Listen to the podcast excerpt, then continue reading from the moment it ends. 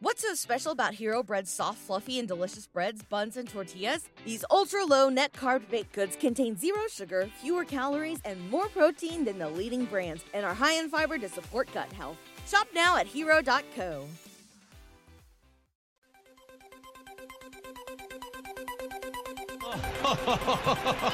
Who would be a Wolves fan, eh?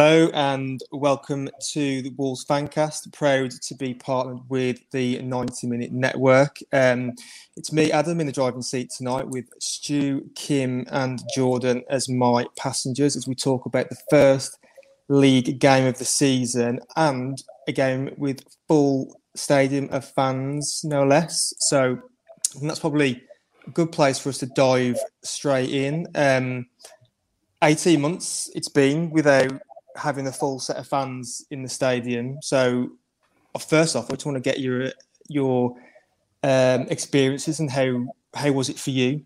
How was it with a full full crowd of fans? And tell us what your away day was like. So, uh, Stu, I want to start off with you. Tell us what it was like to finally be back amongst a stadium full of fans. It was great once we got in. Taking 40 minutes to get what 200 yards through turnstile because there have been vigorous searches. That's what the uh, steward described to me what the delay was, which I've never seen anything so ridiculous in my life. And I, I thought at first that it was going to be an issue with the print at home tickets because why else would there be a problem?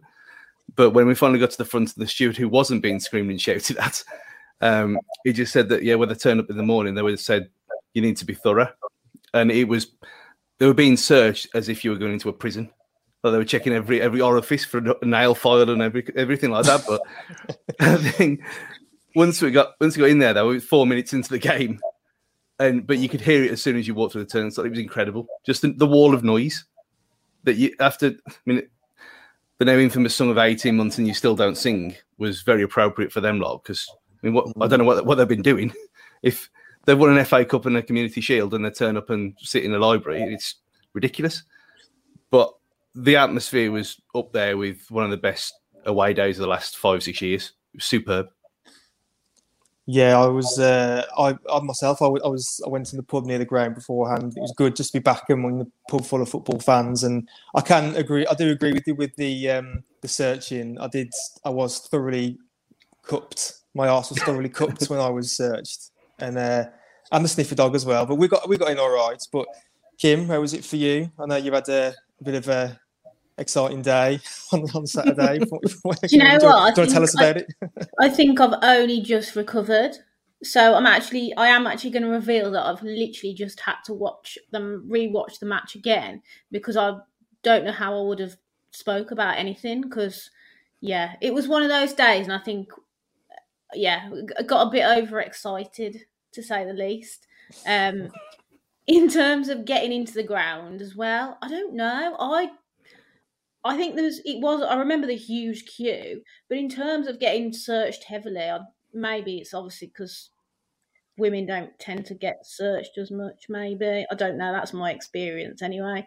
Um, but it just seemed really badly organised. Like everyone was just seemed to be just in not even in a queue in the end. Um, so yeah, but to be fair, I was very on time early, easily made kickoff. So maybe Stu should have been a little bit more prepared for this.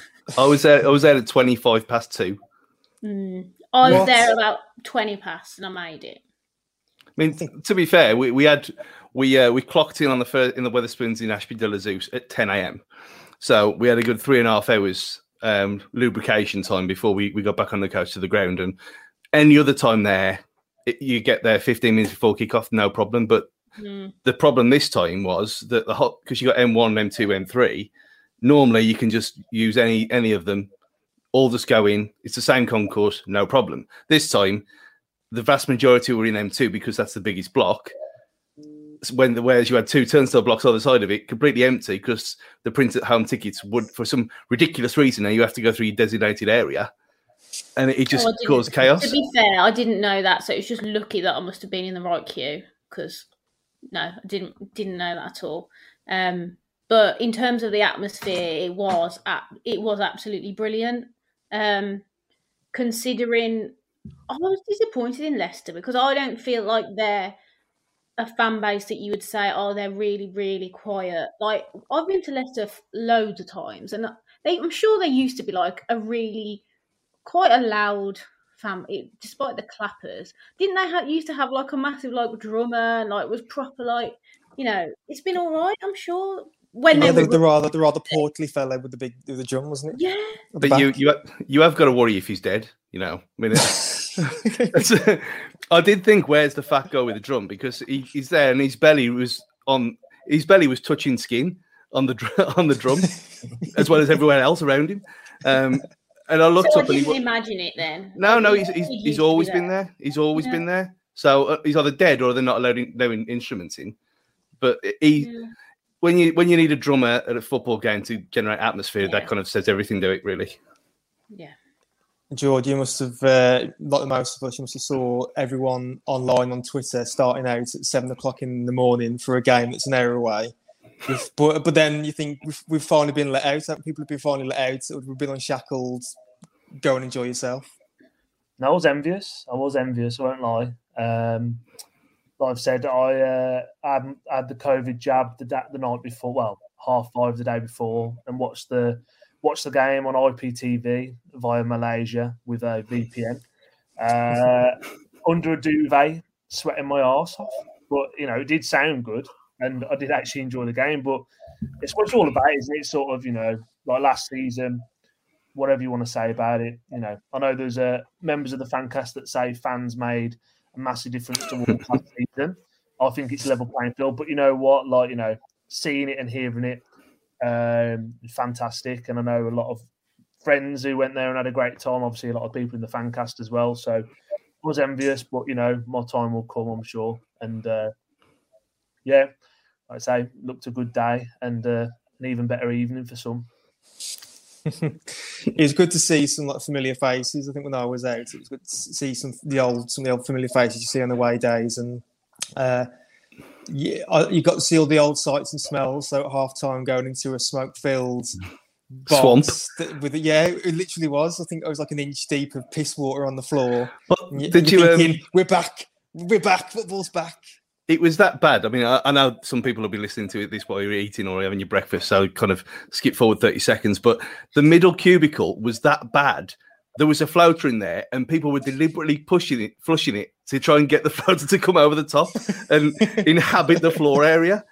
I mean, I had brand new, brand new, quite nice vans on as well, and I've had to scrub them clean because all that swamp water just destroyed. They were green this morning, the, the, the day after, and I thought, you've had 18 Well, months to get was facilities Boy, uh, working. who wears a Was- pair of trainers, new trainers to an away game? I mean, come on.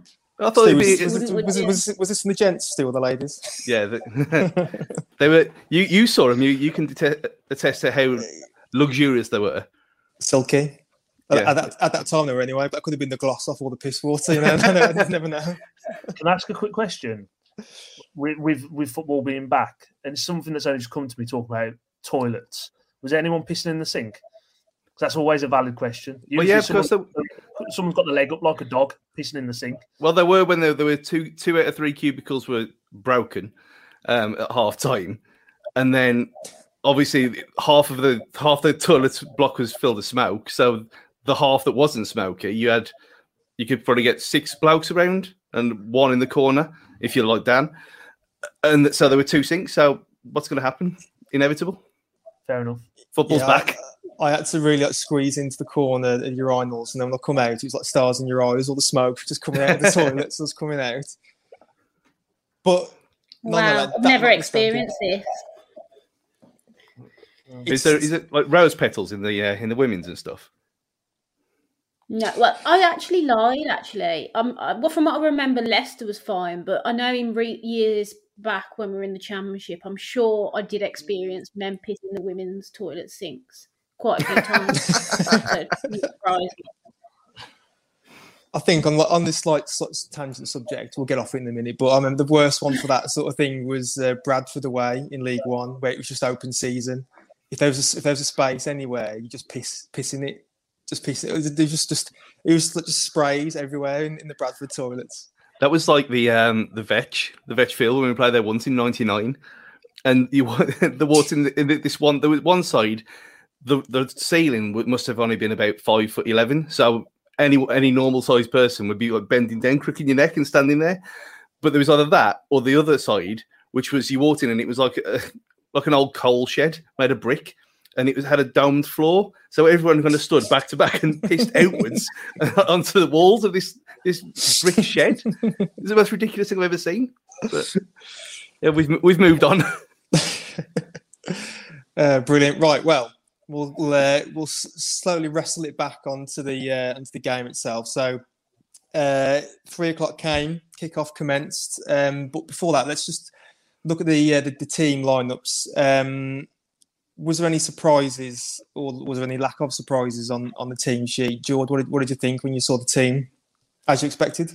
Yeah, with the news of Semedo isolating still, it was the 11 I thought we'd be playing. Uh, it, was the 11 from the Celta Vigo friendly. And um, like I said on the on the show Thursday, I didn't actually watch that game. So I was relatively excited to see how it went, to be honest with you. Um, looking at our bench, it screams the obvious that we obviously need recruitment. And I know we'll probably touch on that in a bit later on as well.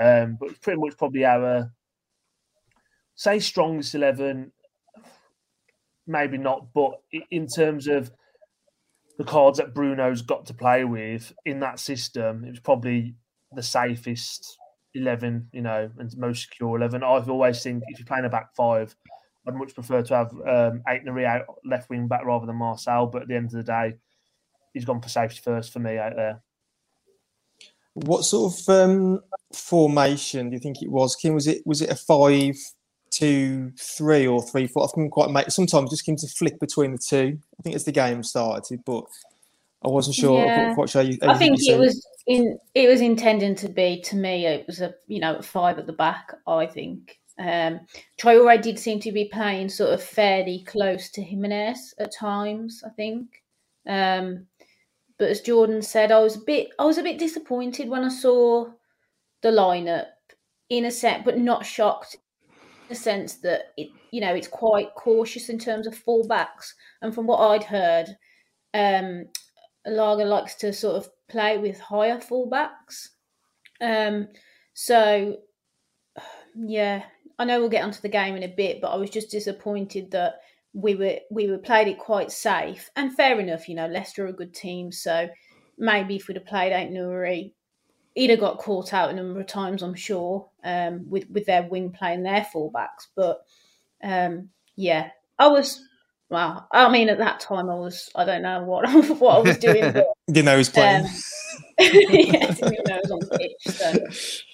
Uh, Stu, what did you do? Were, were you expecting something different than the old uh, Neves Moutinho partnership in the middle That- for, for, for Lage's first game?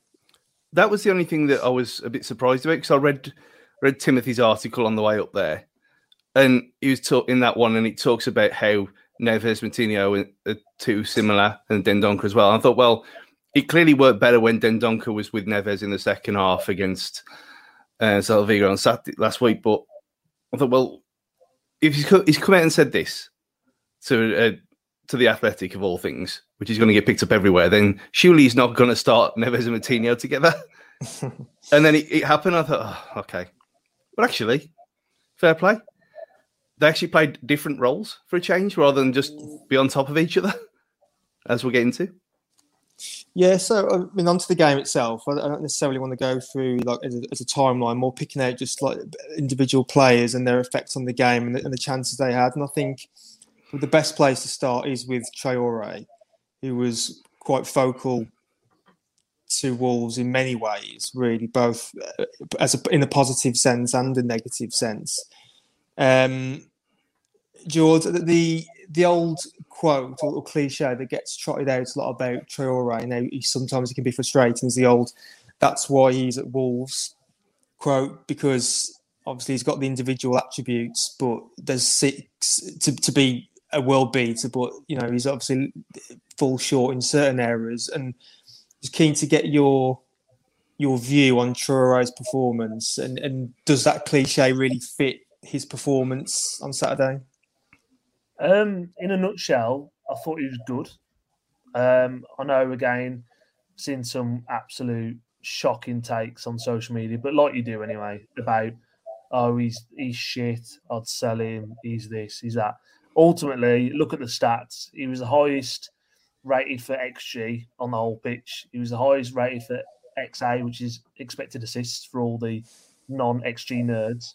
Um, he was obviously, and you know, completed the highest amount of dribbles. I think, I think it was twenty dribbles, twenty completed dribbles. Like he, like I say, there's no re, you know, we all know he's at Wolves because of of his quirks and his that, and that's the truth of it. If you if he was if he was more clinical, he'd be playing for Barcelona. So Barcelona never got rid of him because they've been like Messi on at like bloody juice, basically.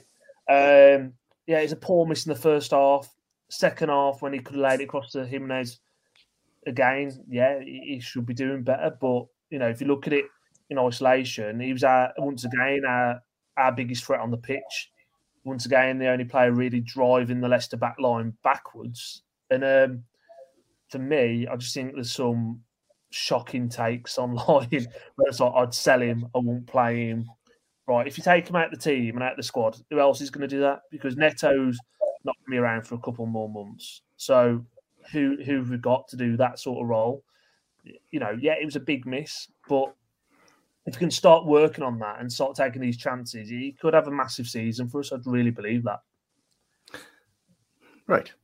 Um, there's a reason he's still here, and that was it. That Yeah. game is exactly the reason he's still here, and no one, no one's coming to buy him because I haven't been that frustrated since Bright's magnificent patheticness at Man City away. and other, what he's since them two goals against Man City as well. Traore's finishing has been awful, absolutely shocking. And you think, how how have you got worse? In, in that game, he was he was great, he was superb, and there were probably harder chances than he had. But it's still the same same old problems over and over again. His final decision making is poor, and he, he hasn't improved. And I think uh, the frustration is more than warranted now that he, he's been here for what, three years, and for Lage to come out after the game and say, "Yeah, we need to work with him," when it's blatantly obvious that what his issues are and what what's the the bad parts about his game. Fair play, he's calling him out after the first game. And you think, well, he surely knows that, and the look on his face when he missed the sitter, he knows it himself. But and I fully get where you're coming from when you say if he's not there, then what do we do? But we might actually play a different way uh, rather than just rely on him and his pace to get us out of trouble all the time. And we, there was more than enough times in that game where we didn't rely on him and we played some nice stuff. He's just so annoying that I mean that all anyone was could talk about when we were walking out the out the ground after was how he had a good game, but he also lost us the game at the same time. And do we want to be doing this every week? If we if we're creating so many chances and we're fluffing them all the time, and he's going to be the main one at, fault for it all, because I know we'll come on to Trincao as well, and but for someone who's hasn't really well hasn't played English football before, he, he had the, the usual things of trying a, a few tricks too many. He looked he looked more likely to score than Traore, even with all the nonsense for me. And it's just it's just so annoying because he's clearly got talent, but where does he fit now? if he's going to be missing chances all the time.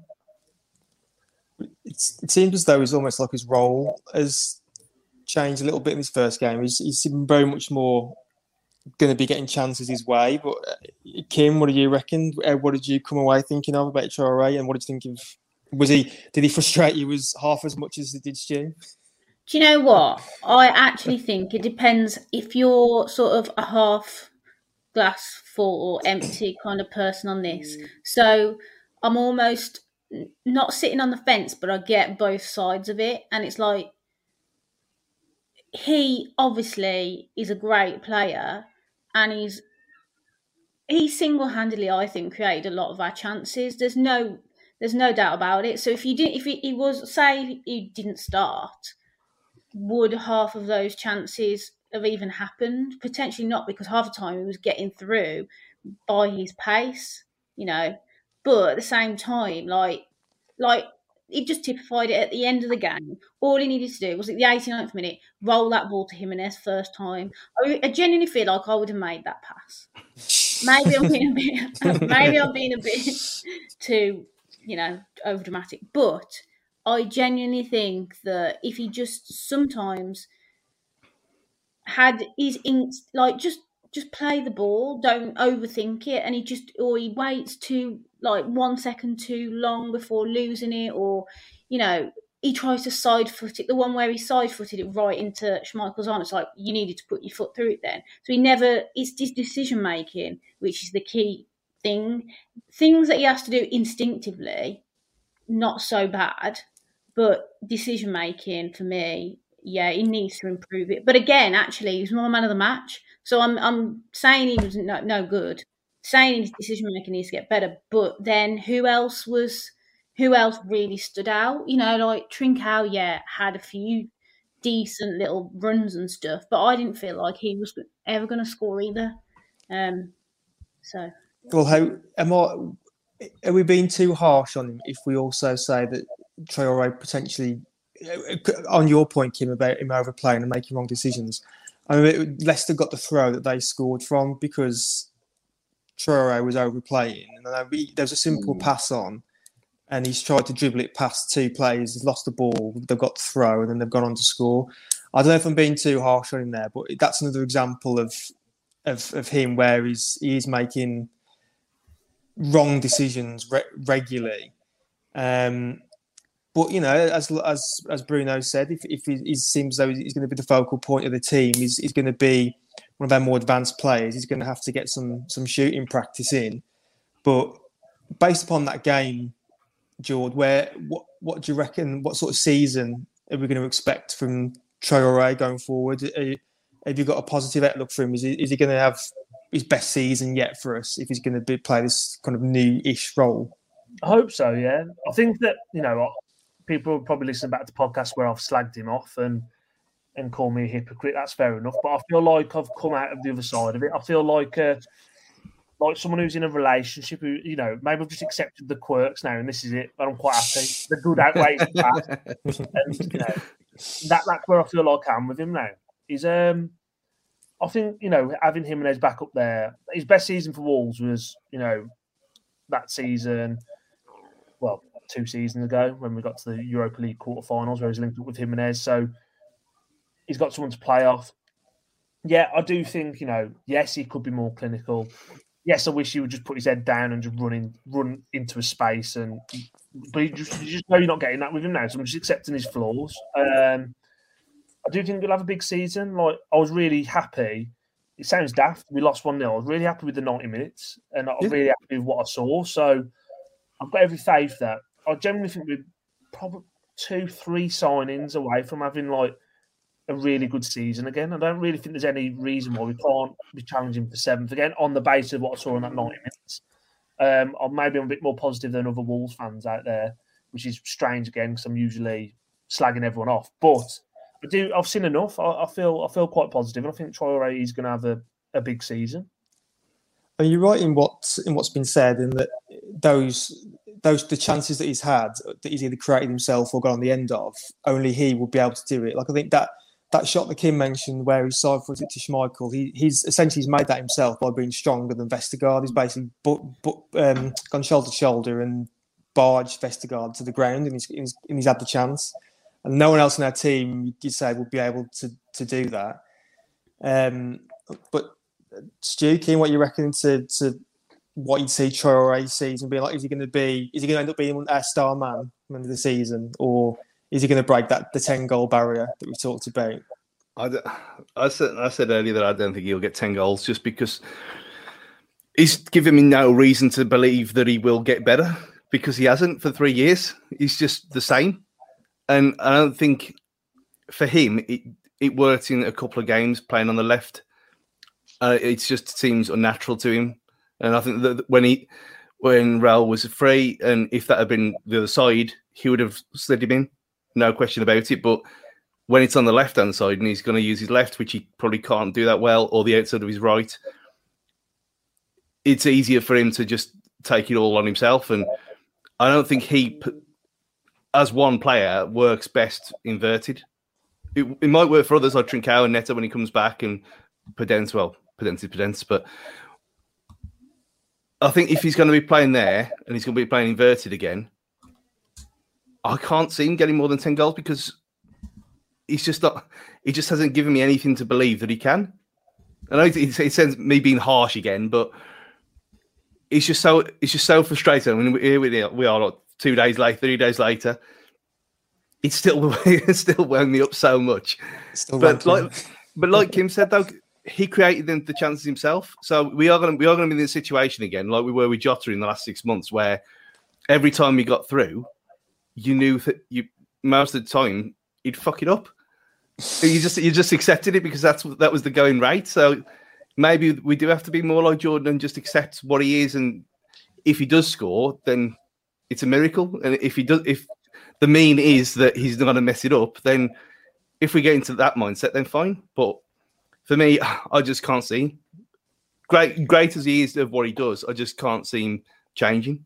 Unfortunately, just going to flash my, my current beer mat for any uh, YouTube. I'm still using my Traore beer mat at the moment. Um, If you look at the, if you look at, I'm just had a quick Google on on his stats. 141 Premier League appearances, only seven goals and 14 assists. And for someone that's so influential in a game and how many chances he actually creates half time for himself, that's yeah, it's quite astonishing. And even in the season that we're talking about, where we said for us he was probably at his best season, 2000 and, no 2020 20, no 2019 20 was it maybe yeah Yeah. 37 appearances and still only four goals so if you think he's going to get 10 goals this season he's going to have to you know double his sort of his quality from that season and more so i can't i can't see it personally to use the Love Island quite like you know comparison. He, uh, for me, this is his. This is his. This season's like his Toby moment. He's just gonna grow up, he's gonna mature, You know, he's going to settle down and he's going to start banging them in. I don't think he'll get 10 goals personally again. However, I do think his output's going to be better, both goals and assists, than what it has been for us. I think he's going to mature. The only Love Island reference, the only Love, Love Island reference I know is when someone says, "Can we have a chat?" So maybe Bruno, Bruno will just pull him in for a chat. Well, talk, talking about um, players then who, who get double figures, uh, we'll move on to the goal itself. Jamie Vardy is someone who obviously regularly gets double figures. Um, I think we're probably going to be in agreement here that this this goal should have been easily prevented. Um, Kim, how did, how how did Pereira get past both Marcel and Moutinho after the throw in? Because I, I I can't believe he managed to get past it to get the crossing. I'm not sure if you're joking when you said it can easily be prevented. I'm hoping you're joking because I genuinely not sure. Let's look if you look, if you watch that game and you were it wasn't Wolves. There's no way that you'd be blaming the defense for that. Honestly, I think that was genuinely really good play from Pereira, and then an unreal finish from Vardy. Like seriously. The Vardy one was fine. Yeah, I just I think the, agree- cro- I agree the cross should never have got in for, for my money. I think we've seen Moutinho get done. Well, he was the most dribble pass player in the league well, last year and the year before. So him being beaten is no surprise. But Marcel, it was, it was poor footing from him. But yeah, again, I agree with that. He should. It's took a bit of skill to get past two of them. It's no surprise that he's got past them two in particular. But the finish was world class. Nothing you do, and the, the, the celebration was superb as well. But I think I thought that I think that I'm not as as Sue said I'm not surprised getting past Moutinho. But Marcel's the he- he's like a banker for a yellow card half the time. He's not going to just put his hands up and let someone just go past him he, as easy as he did. I, that that was my thoughts anyway. I just thought you know that there's no way that he should be getting past two players there. But that was that was my view of it. And then um, the goal itself, George, what did you what did you reckon to the the finish? Well, the whole the whole move itself. What was your take on it? Um, one of them should have tripped, pulled Ricardo back, wherever. Take a yellow card. Um, the goal is just class. It's just good movement, and I know we're going to get onto Conor Coady because it's quite topical, and I've got my views on it, um, and probably share very similar views. But what I can't get beyond is people trying to fit the Coady out agenda on this goal. Like, oh, well, Coady should have cleared it because it's the near post. Oh, look how he's gone to clear the ball. It's all happened within a split second, and Vardy's got the run on him. It doesn't matter if it's Coady or bloody Mosquera or Boly, you know, someone with a bit more athletic. You'd say it's just good movement and it's just a very good finish. Like, I don't really think Coady could have done a lot more, if I'm honest with you, with that goal. Um, we'll come on to his all round play for the other 90 minutes because I know that's going to be quite um, a talking point. But I just don't. I just don't like people's agendas at times on, on Twitter. It's like it's just for me, it's just lazy. Yeah, you, you don't have to rate a player, but you can't blame every single second or every single downfall. Oh, oh he should have been better. Like no, for me, no, I don't think he could have done any more. It's just a very good finish. And the problem is, the ball should never have come in from the right wing. Pereira should never have been able to get past Moutinho and Marçal. Don't know what anyone else thinks, but that's just how I viewed that goal to be honest. I think the issue is that Wolves fans, genericizing here, tend to have an agenda with the players that they don't like. So any little sort of wrong thing that Coady does, it's like, oh my god, we need to replace him ASAP. But if, and I can't even think of a player that's rated at the moment, but whoever, a player that they particularly rate, if they did exactly the same thing, it'd be like, oh no, it's all right, it's so and so. If it had been Boly, if it's Boly, it doesn't get mentioned. Yeah, so, Boly. There you go. Exactly. If it was Boly, no, he's all, it's we still keep him in the team. But if it's Coady, no, he, has got to go. So I think I agree. Actually, I think people don't give a sort of unbiased view. They give their view based on what their opinion of the player is. So before we have a little discussion on um, Coady and the online opinion of him. There was a lot of online opinion as well about Vardy's celebration, which I thought was, I don't know, people are uh, uh, what's the what's the word triggered? People are easily triggered, aren't they? Now on on social media. I even remember uh, on the Saturday night, I think even Sky Sports Twitter account tweeted it saying like, "How about that wolf celebration? How about that whole celebration?" Obviously trying to like stoke up the, the flames, but what I didn't see anything wrong with the celebration. I'd, I'd throw it open to the, the floor. I thought that's, that's exactly. In fact, I'd have been disappointed if Vardy didn't do anything like that because that's just exactly his character, isn't it? He does it every time. He does it to everyone. It's not just us. There was no one there. Not one person was. Oh, I'm offended. No one cared. Everyone was pissed off because it was him again, and he, he was. Well, what can you do? And he, he always kind of when they mentioned it on the ramble today about how he Vardy probably suffered more than anyone because he feeds off away fans and pissing everyone off. And that's what he, loves. he loves it, though. he? So he's the, the. I mean, he did it, and uh, as soon as he, he cupped his hands, I, I did giggle to myself. I thought, oh, you little twat. But that's what he is. I mean, you, we, you don't want everyone looking like Harry Kane and being all, all sweetness and light when he when he wants to be in the media's eyes. You want characters, and he's a character. He's probably got two years left. Just enjoy him while he's here everyone moans all the time about it all being sterile on a football's better in the past. Yet when someone does something like that, oh, they offended the Wolves fans. No, he did. No one cared. No, it's.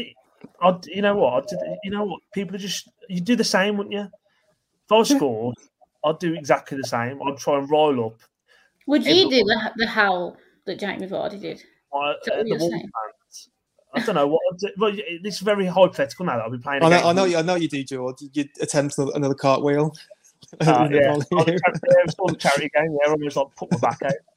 No, but you know, you, you would want to be like a shit shitbag, like hundred percent. Like you know, you just it is what it is, isn't it? You try and wind up the away fans. At the end of the day, for me, you get you know they're getting pelters. You give it back. It's all part of it. It's like it's nothing like sinister in it, or you know, I don't. Well, for me, there's nothing sinister in it. Look, yeah, how? But he used to do it to the Albion, Sheffield United, like all these, you know, He used to always score against the Albion and give him shit, that which was quite funny. And he did it against Palace, didn't he? And he did it like the eagle, Yeah. like the bird. Exactly. What, what's the problem? Like it's just you know what? It's just it's just 2021 in a nutshell. That is. It is. It's just like oh, why would be offended? Like, couldn't give a shit. It's horrible, but it's great. And no they definitely had a skittle bomb afterwards to celebrate. Or probably had probably had one before actually, even before the game. But um, something else, obviously, that's been grabbing people's goat online, and one of one of the one of the few players, the other players I want to talk about is um, our captain Conor Coady. Now, there's probably you get most people agree that he didn't have his best game on Saturday. It wasn't one that he'll look back on fondly, but it's obviously that's amplified online, isn't it? So I just wanted to get your guys' thoughts on again the the Twitterati going after Coady, saying that he's he's got to go. And, and I've saw some tweets, you know, that have been quite explicit in saying that you know, their, their opinions of him. But I want to know where where you guys stand. So, Stu, do you want to kick us off by thinking are are people being is, is Twitter doing what Twitter does and just being dickheads? I'm kind of in two minds because up until Saturday, I hadn't seen anyone really moan that much about Coady. And it's almost like when I mentioned it on the preview show last week that he could be the biggest disappointment of the season for this reason. That our, our influence and our reach has spread far and wide, that people have started taking me seriously. And I, for what my thinking was last week, he has got flaws in his game that we all know about. He was playing a sweeper role in a defensive side, which kind of covered for a lot of his problems. So when you move system to be an attacking side, and he's going to be exposed more, can he deal with it? And when we went when we played in, in back fours, yeah, he's played for England, but again, like I said last week, he played for England against relatively poor teams, and it, that was okay. But coming up against a team like that, he was exposed massively, and it's exactly what I was worried about last week. And it doesn't surprise me. It, it, it's more of a surprise that it took this long for people to think that he might not be that good when we change system. That's what's shocked me more than anything else. But I think just general, the general pile-on has been massively over the top. Yeah, he had a poor game, and you could see this coming a mile off. But it's almost like, yeah, Coady's a scapegoat now. Let's Lee nailer him. I think what people forget though is that like Vard, you're playing against Vardy. Like a lot of defenders struggle against Vardy, even like the top defenders. You know, with his pace in behind, it's to be expected. And obviously, this is quite fresh in my mind because I have just watched the highlights. And he does get, obviously get caught out, as we know, a fair amount of times. But he does actually recover a Yeah. fair time. So probably there is probably like four or five times where he either gets caught out or you know Vardy sort of passed him. But there's around say I'll say three or four times where he sort of saves himself, and he, you know what it almost reminds me of when Richard Stearman used to be sort of this amazing defender um, in the eyes of Wolves fans because he'd make these like last ditch tackles, but that was only because he was either out of position in the first place or just yeah, just not a great defender all round. And I'm not saying obviously Coady's a better better class defender than Stearman, but I don't think you can take him out of the team unless unless we find a, a leader. Because if you take him out of the team, we haven't got many leaders on that pitch. I think we've got a ready-made leader. Uh, the king has just not been crowned yet. I, I um, I know I stuck up for him for the goal, but I think that's, and I, I've I've said, you know, I've quite openly spoke about his limitations against a big guy. Mitrovic always gives him nightmares historically. Abraham tore him a new one. That for me, I generally think that was his worst performance in a Wolves shirt Saturday. Yeah, easily. Hand on heart, like I thought he was all over the shop. Honest to God, and no, I don't think he could do anything else with the ball. But there was a, time in the second half where he sort of just like miscontrolled the ball a little bit, and then all of a mm. sudden they're on the break on us. Mm. And again, like I completely get why people are saying we need to drop him to improve. I, I believe we've had, I believe that players have reached the ceiling with the old Nuno regime, and Conor Coady's probably hit his ceiling. he probably is not going to get any better. Do I want him to be sold? No. Like I generally think he's got a place in the squad, but if we're aiming for this, you know, European spots again, should he be a guaranteed starter for Wolves? No. If in the tr- that's the honest truth, and he had a shocker, an absolute shocker, and I think that a lot of the stuff on Twitter is fine.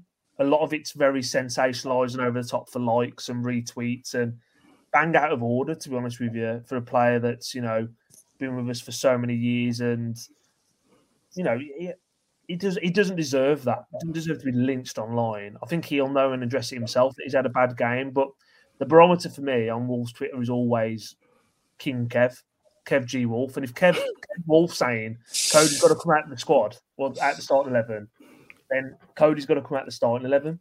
Is he Um, now? Is he? Is he nailed his colours to the mast on that one? Then yeah, Ke- Kev's tweeted saying, yeah, Kev tweeted. And that, that for me is enough to say, you know what? The, the King people have has- spoken. Yeah, the King has spoken. He had So, a uh, bad game. Hang on a minute. He had a bad game, but it wasn't as bad as you're making out. No, it was. He was. He was out of position, but he recovered himself. Like No. three out, three out of the six times, he had to like make last ditch tackle. That doesn't make it okay. I'm not saying But- he didn't. Can I just say this then? I can't believe I'm even saying this. How many times was King Kilman out of position? I'm like converted now. He was Yeah. he was Maldini. How many Like- times has he ever been out of position? None. Killed It's all you man. lot. All with you that. lot. I agree with that, but I can on Saturday. Um, I definitely can on Saturday. But that Um, goes without saying, doesn't it? We all know he's a great defender. I know. I know. I'm, this is like I'm now part. This is like the King Kilman original trio, and like I've been like converted. I feel like I'm part of the team now. Welcome Uh, to the club. Welcome to the club, to the George. club. It's Uh, King Kilman Club with a K. Yeah. Yeah, but yeah, in Coady was. I, I can't defend him. I thought it was generally was. I think his worst game in a Wolf shirt. And if okay, if Mosquera and Boly are fit, he's not playing Saturday, Sunday. If but I know they're not going to be. It's just me hypothetically talking. Like he would not be starting that game on Sunday if they were fit. Uh, just before people pull us up on this, we can't have King Kilman Club with a K because we can't have KKK branding on ourselves. Let's just put that out there right now. But um, yeah, I, he wouldn't be he wouldn't be starting for me either. If and especially in the back four, I, I- put it on. Someone mentioned it earlier on. I can't remember who on Twitter saying about uh, if we're playing a back four, we've never had a back four with Kilman and Boly together. It's never been tried. But why? Why has it not been tried? Because Coady has to play all the time. Now it's not so much. Now it's a clean slate. And when he's fit, why not try? Yeah, and to add to that as well, some of these people who are like are playing in defensive midfield, I'm not being funny. he couldn't play in defensive midfield in the championship team. Like there's a reason why he's playing right back because he wasn't good enough to play there in that squad originally. So if he's not as playing centre half, he can't be starting. And again, I'm not selling him or lynching him out. Great bloke. Can't really say a bad word about him, but do I think he should be a, gen- uh, a regular starter in this Wolves team moving forward? No. If we play a back five, he still starts. If we play a back four, he could be out of the team. See? But then, like, okay, so if Boly and Mosquera are fit, who's your back three? Boly, Mosquera, and Coady. Not So you- King Kilman. Oh no, no! At the you moment, you it's can't for drop the me. king. But what you're asking me, what like what would You're actually saying he's happen? got to play in a, in a back three. He's got to play in a five. Like, sure. Well, again, Mosquera we've only seen a little bit about, but this is what I mean. Like, you, you, your best three centre halves at the minute are Boly. You'd say um, Boly, Mosquera, and Kilman for me. And like I say, I'm not. I'm nowhere near King Kilman club with the C. Yeah, but who Well- plays that sort of middle sweeper role out of those three? We don't really know because we've never seen any of them Probably do it. The futsal man. Well, let's um, let's open adjourn the first season's meeting of the King Kilman Club, and let's let's talk about the King because I think obviously three, three out of the four of us on this pod w- would naturally have been biased anyway towards the King, but uh, the stats and everyone else show that the King had a very regal game on Saturday, and he was one of the best players on, if not if not our best player, you know, and. I want to get everyone's thoughts on are people slowly coming around to our way of thinking that the king is one of, is, is indeed one of the best defenders that we've got? He's, I don't know why it's taken this long. Maybe because now he's got license to actually show what he can do with the ball at his feet. Ridiculous enough because obviously he played futsal, like everyone knows. Um, and I, I, do think if he uh, if he was foreign, that it would be different. I think it is just a, a, kind of because he came from where he came from. Everyone thinks, oh, it's cheap and he's oh, he can't possibly be any good. Then, yeah, it's unconventional, but you can't. You know, every, he's never let us down, mm. ever. Every time he, he, he turns up, he's always at least a seven out of ten, just solid. He just turns up, does his job, and then he's out the team again for a month for for whatever ridiculous reason. But you put him in there, first game of the season, and he's man of the match against Leicester, who finished wherever they finished, who should have been in the Champions League. If they if they hadn't fucked it up again, and it's they've just they've just won the Community Shield the, the week before, and he's gone there and he's taking the piss and he's, he's driving runs into the penalty area at the end of the game. Yeah. It's just incredible. And I don't. And know, he was playing right centre back. Yeah, and he's left footed, yeah.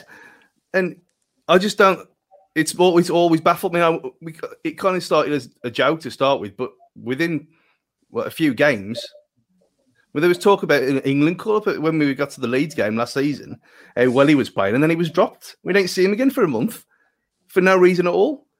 So for me, it's just been it's been a long time coming that he's he's getting the appreciation that he deserves. Yeah. Absolutely. I mean, and Jordan, interested in your views as well, because obviously uh, we, we, we were slowly getting you around into the into the KKK. So, uh, what you, what you tell me your thoughts then on what on what you thought about Kilman? Very good. Just very. I don't know what to say. Just very good.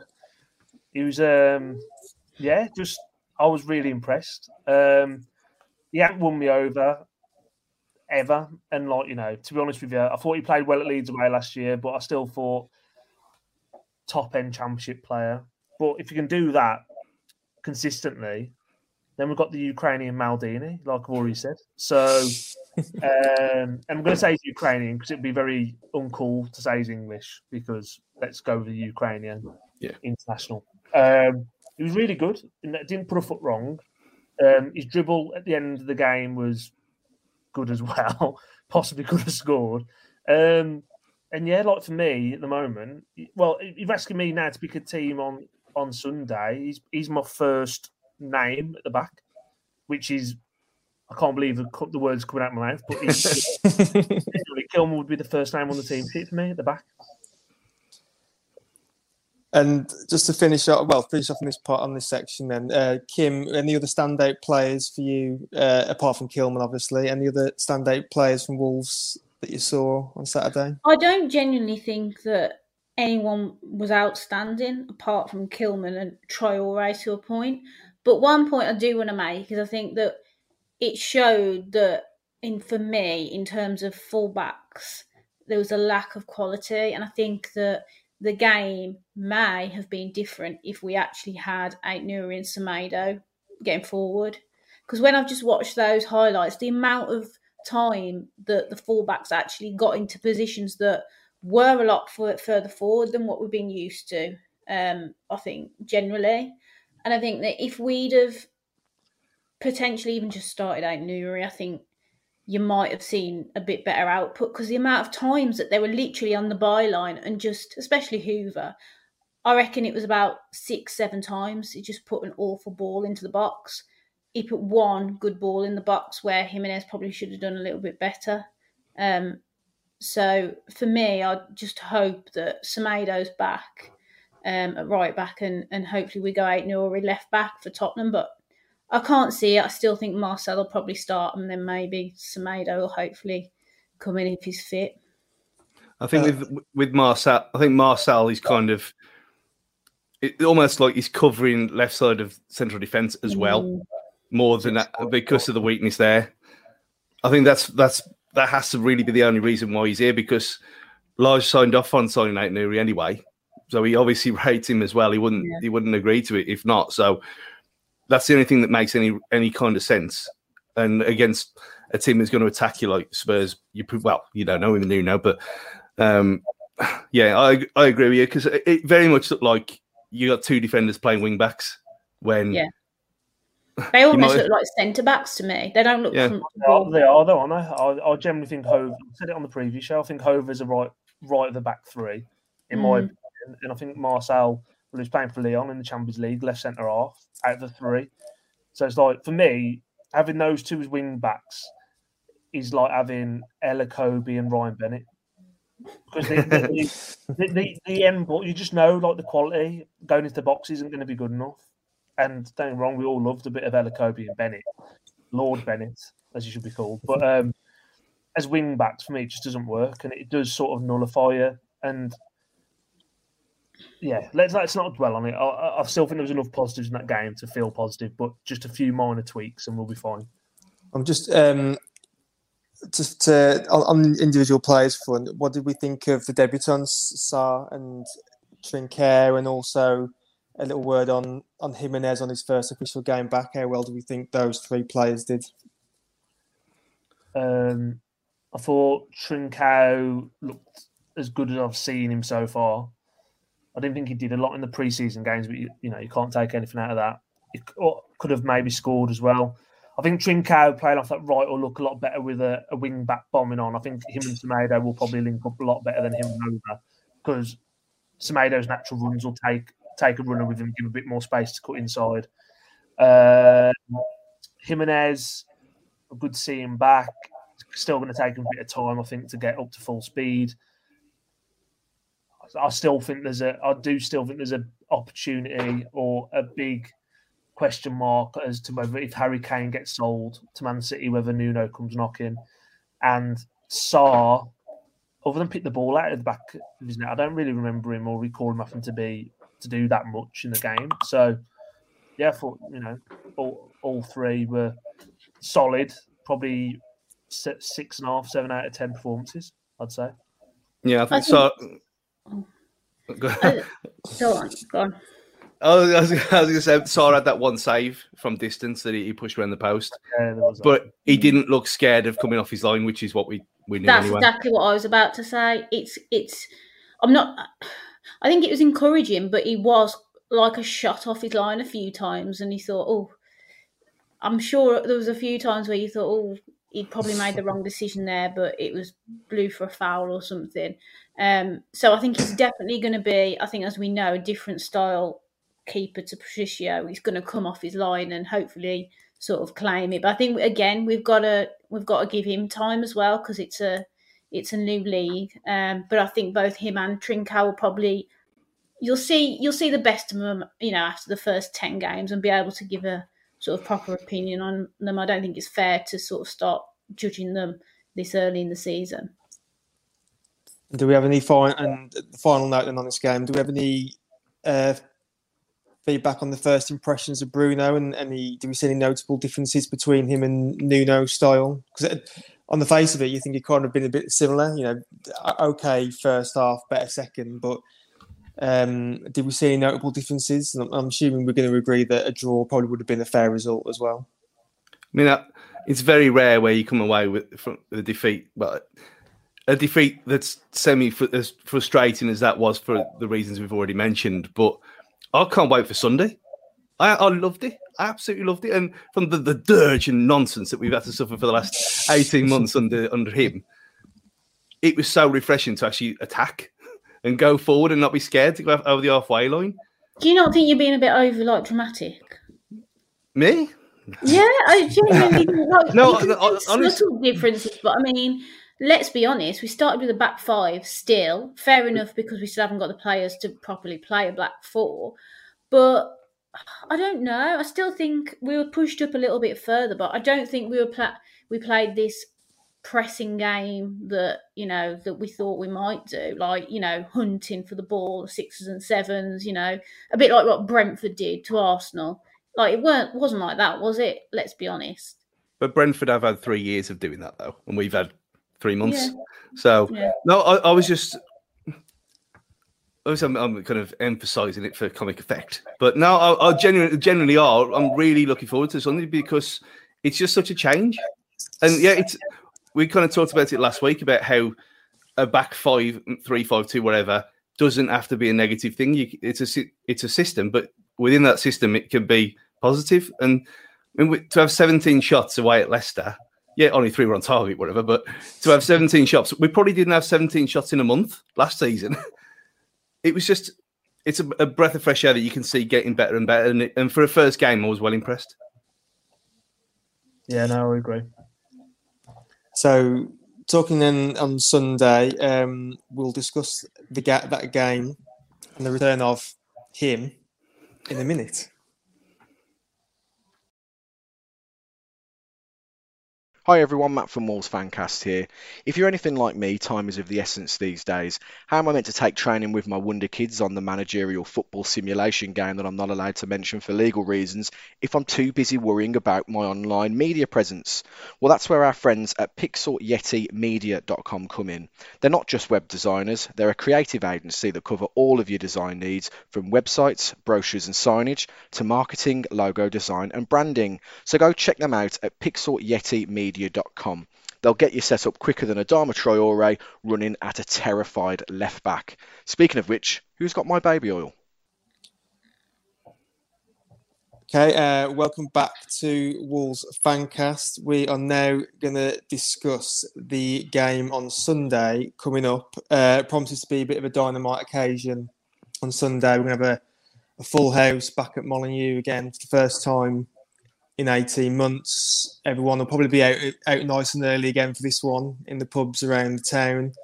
Um, we've got Spurs. Do we know anything about the manager at all? Anyone want to um, take this one up? Where we've obviously got a bit of Nuno versus Bruno sentiment brewing online and has been for like the last 24, 48 hours. Where I've no, well, I think we probably all noticed some tweets. Uh, some people going wanting to go to the extremes of giving Nuno an, another royal welcome back on, on the coaches at Molyneux to wanting to give him a standing ovation when he comes out to the dugouts and ch- chant his name. Others saying, well, he's the enemy now. We need to be chanting for Bruno, not Nuno. Uh, Kim, where do you where do you stand on this? Before we dive into the game itself, what what's your views on this Nuno versus Bruno and the, and the people again going a bit off piste with their with their, their viewpoints online and I don't understand boring, but I can see I don't understand why people are making such a big thing on this, and you've almost got to like pick your side. like I don't really.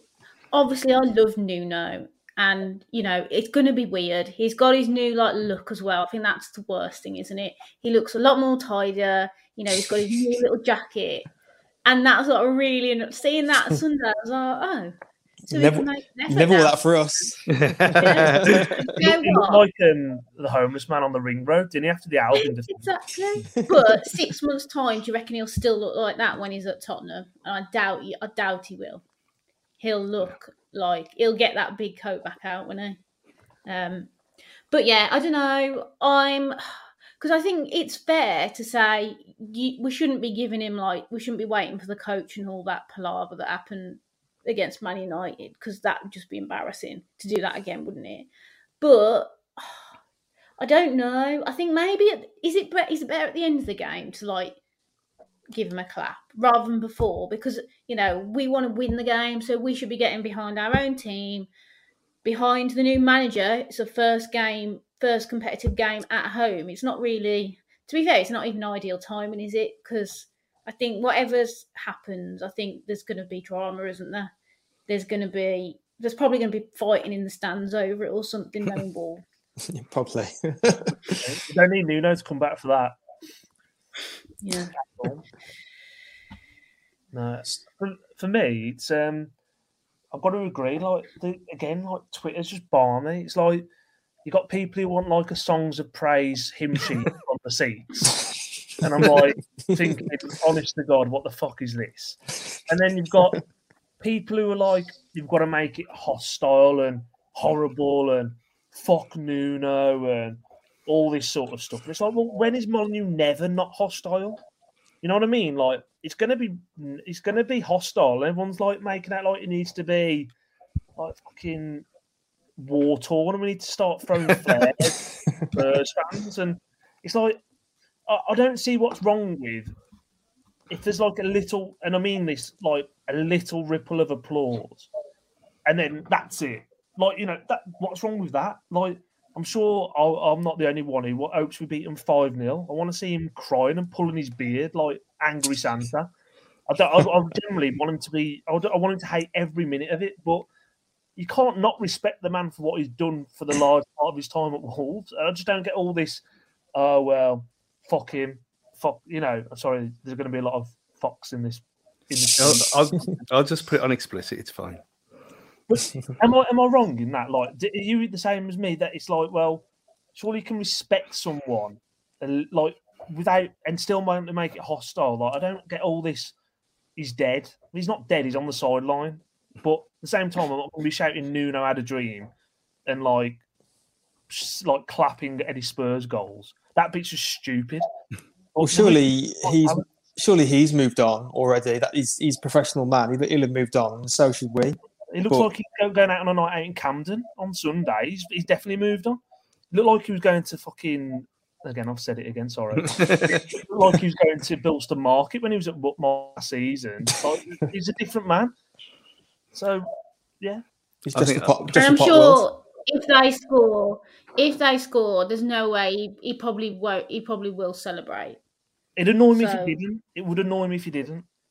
He, he's like- like, it's- two of us now. Oh It's yeah, I'm not it's- saying that he shouldn't. I'm just saying that. No, no, he but if he's not, so- but I think again, if he's like, oh, like does this? I hate it when play up, you know, players put their hands up. Like, I'm really sorry. Don't be sorry. You- You're employed by a club to do a job now. So, yeah, I don't want to see him punch in the air and giving it the whole thing, but I don't want him to be, you know, I don't want him It to is. be respectful to us either. If we're not going to be respectful to him, why should he be respectful to us? Is what I'm Kim said the same. Kim said it right. It's the wor- the worst possible thing was for us to have him back then at Molineux, first game of the season. If it had been like November time, we might have, you know, and you might be in a bit of a in a bad run or something. We could all have accepted a bit more. You know, the feeling would have gone by then. But to get him first game, and people's probably feeling still a bit raw. They never got to say goodbye to him at the Man United game, etc., etc. But Stu, what are you going to do? Are you going to give him a, a rousing reception when he's when he takes the stand, or are you going to be throwing your season ticket at him? Well, if you throw your season ticket, you're going to have a long wait to get a card, are you? At, these, at this rate, um, that's that's another nonsense story. But for a bit of context, when I got on the um, on the Atherton on Saturday, there were genuinely people. There was five of them came up to me and said, "You got your wish, then, didn't you? What, what you want about? So you, it was you and your type got rid of him. You got him at the club. I went, I know, and I'm glad. Fuck him. I said if he was if he'd still still been here, I wouldn't have renewed because I couldn't have took it anymore. It, it was bored. I was bored to the core. But yeah, like Jordan said, you can't hate him. That's silly. That's nonsense. Obviously, he did amazing things for us. It just it was the end of the road, as Boyz II Men have said many times. A nice ripple of because I think it's got to play into our hands because is it this COVID nonsense? Is it still one team first and not two teams together that are coming out the I tunnels? so, yeah. Especially in So- so, tight, isn't it? The tunnel. Yeah. Well, um, so I think that's going to play into our hands because either way, he's going to get a separate applause than Bruno is. Ideally, he comes out first because is it away away teams come out first? Oh, first. yeah, yeah, so he'll get his applause then, and then a bigger roar for when Bruno comes out. I think he works perfectly for us. And then once we've thrashed him or whatever, he'll get a, a nice send a nice round of applause from the South Bank. You'd imagine as he's walking off the, the, the pitch. That's all it has to be because that's what it was with, with when Mick McCarthy came back. That's what it was when Dave. Well, did Dave Jones ever come back with Cardiff? He must have done. I think he must have, yeah. yeah, he must have done. Yeah, so remember it's yeah, so it's the ones who've achieved things. You recognise it, but don't go over the top. Don't be silly. But that again, that's a, that's a respect. That's all that needs to happen. Everything else, everyone's moved on now. He's got he, he's got his new life. He looks better. Fine. He'll balloon by winter. We all know this, as we all will. Um, but yeah, anything more than that, you need to you need to have your hard drive checked. Let's just put it in there. Yeah, but there's like people on Twitter who are like Lord and Save. It's like the Pope coming, like for the Catholics. That's how they're treating it. Like, oh, we're gonna get the, the red carpet out for him. Then you got the other half of it who are like, the like the one who assassinate him. It, it appeared. Like, it's like, hang on a minute. Like, can't you just respect what someone's done and still want to beat them? Like, I don't understand this. I don't get it. To be quite honest, I, don't know whether it's. I think they've all got they've Yeah. all got a screw loose, haven't they? They've di- all of them have got a screw loose. Whether they're Nuno lovers or Nuno haters, I genuinely think they've all got a screw loose. Personally, It's a- So are we the weirdos who are like sort of balanced? Then do we need do we need to pick a side? yeah, it's like civil war. Eh? Either way, if you're a Nuno lover or hater, someone's going to be there with like a bed sheet or a sign on Sunday. Thank you for all you've done for us. Yeah. Kiss, Thank you, Nuno. but guaranteed. Yeah, I mean, it's it is baffling. It's like like as we've said, it's everyone's picking sides, and I there's going to be definitely be some arguments, isn't there, in the stands when someone's someone's booing, probably. Like I say, going over the top for comic effect, someone will be booing away, and the next person definitely going to have a go, aren't they? Definitely going to have a go. It's probably in the South Bank, if, if, anywhere, if anywhere else. Pie in the face, aren't they? At some point, someone's going to have food or a bottle. You just couldn't see it happening. Marlow. It's all going to kick off. That's just Wolves to a T. how, how do we think the game itself is going to go then? So because he had a, he had a good result against um, Man City, um, probably I would say somewhat an unrespect, un, unexpected win against Man City. But then again, Nuno, you know, he did, he did have quite a good record over the ball fraud in um, in his time at Wolves. So how do we how do we see it going? I'm gonna we're gonna assume at this point in time it will be another Kane-less Spurs until that situation gets resolved. But Stu, I'll come to you first. How, how do you see it going, and what do you think the score will be? I thought I, my preview for the for the Leicester game, I said three three, and I got that wrong. But it was as it was as entertaining as a three three could have been. I can see it. I can see it again. I mean, he just played. He played the Nuno playbook there against Man City to a T. Exactly. It's him on the break. Be compact. Be organised. Do your jobs. You know exactly what he's going to do. Solutions. Yeah. you got solutions without Kane, almost like he's using sweetener. I expect him to do the, even though it's little old Wolves now and the mighty Spurs are coming to town. I can't see them playing like they did under Mourinho against us when we should have beat them. I think we've got more about us now from an attacking point of view. It's going to be the, the story of the season. eh? If we can get at them, then I fancy us to score a few. If they hit us on the break, we fucked. Especially, especially if if that same back three is there, other than King Kilman, of course. But neck on the line, I'd I'd fancy us for a two-one win at this point in the, this point in time on Monday Monday night. With you expect now new signings, maybe Semedo he's played in the uh, the under twenty threes tonight. So if he comes back in, I fancy us. And I wouldn't I wouldn't have said that two weeks ago. Absolutely no chance. George, how do you see it going? I fancy is big time. I do. After watching us and watching them, and I know that's ridiculous because they've just beat Man City. Nuno isn't going to change his style that he had with Walt. Like he's going to try and stink the place out away from home, play for a point. He's going to try and play for nil nil at half time and try and nick something in the second half and play on moments. Exactly like they did against Man City. So, a bit of some brilliance where in reality Dias probably should have blocked the ball anyway. That that's what they're going to do again, and I think we can get at them. And I think that you know Man City played like walking football at time. I don't know what they were doing really. Um, at the end of the day, they've got Japhet Tanganga, Davinson Sanchez, and Eric Dier at the back. We should be able to get at that and cause problems. And I don't think Man City did it anywhere near enough to hurt them. And yeah, I'm with Stu. I think we'll beat them two, three, one. Oof. The positivity's brimming here. Kim, are you going to take us over the line? Positivity hat trick? Or are you going to no, I might have to bring us down back gonna down hit- to hit us earth with some impending doom. Sorry. no, I, I genuinely think it'll be. I've done a lot of sitting on the fence on this podcast, and this is not like me, but I genuinely think it's going to be sort of a, mate, I think a high scoring draw. I'm going to go a 2 2. Um, I can see Son getting in behind. Um, yeah, behind Coady probably. um, you know, he's going to be playing up top again, isn't he? I would imagine Kane won't start. Um, would Doherty start potentially? Because I think they were saying that they played Tanganga just because of the lack of sort of pace from Doherty, and I think that you know Nuno obviously did at times prefer Doherty when he when he played for us when we were sort of on the attack. So yeah, two two. I'm going. I'm being optimistic, but I'm not getting carried away. Doc against Traore.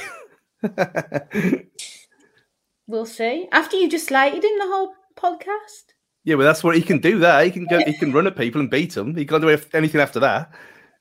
If he passed it off once he'd done that, then that's fine. No problem there. We just raise a point though there with Doherty. Doherty was with us for like ten seasons, so does he get allowed a ripple of applause? He or was not? hated when he was here for no reason at all. well, it's something to ask. Uh, you know, Wolves. Kev. If they wanted to like, if they want to assassinate Nuno, what do they want to do with Doctor? It's like Mr. Burns and Waylon Smithers coming back. Ask Kev what do you think. Kev Wolf, what he thinks. He's the barometer. so, well, I mean, we all seem to be roundly pretty positive there. No one's tipping us for a loss, uh, which is a good thing. And so, hopefully, Bruno gets the better of Nuno on Sunday. Um, so, we're going to call it there, ladies and gentlemen. Um, again, we're delighted to be part of the the 90 minute network here at the Wolves Fancast. You can follow us on the socials at Wolves Fancast and be all the socials on Twitter, Facebook, Insta, YouTube. Get on there, get liking, and get subscribing, please. So all that remains to say is take care, and we'll be back after the game on Sunday against Spurs. See you all later.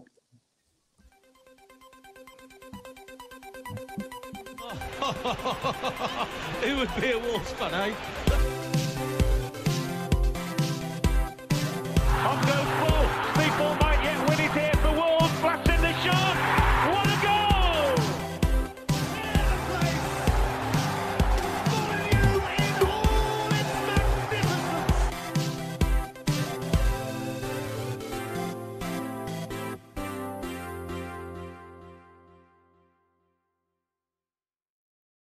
What's so special about Hero Bread's soft, fluffy, and delicious breads, buns, and tortillas? These ultra low net carb baked goods contain zero sugar, fewer calories, and more protein than the leading brands, and are high in fiber to support gut health. Shop now at hero.co.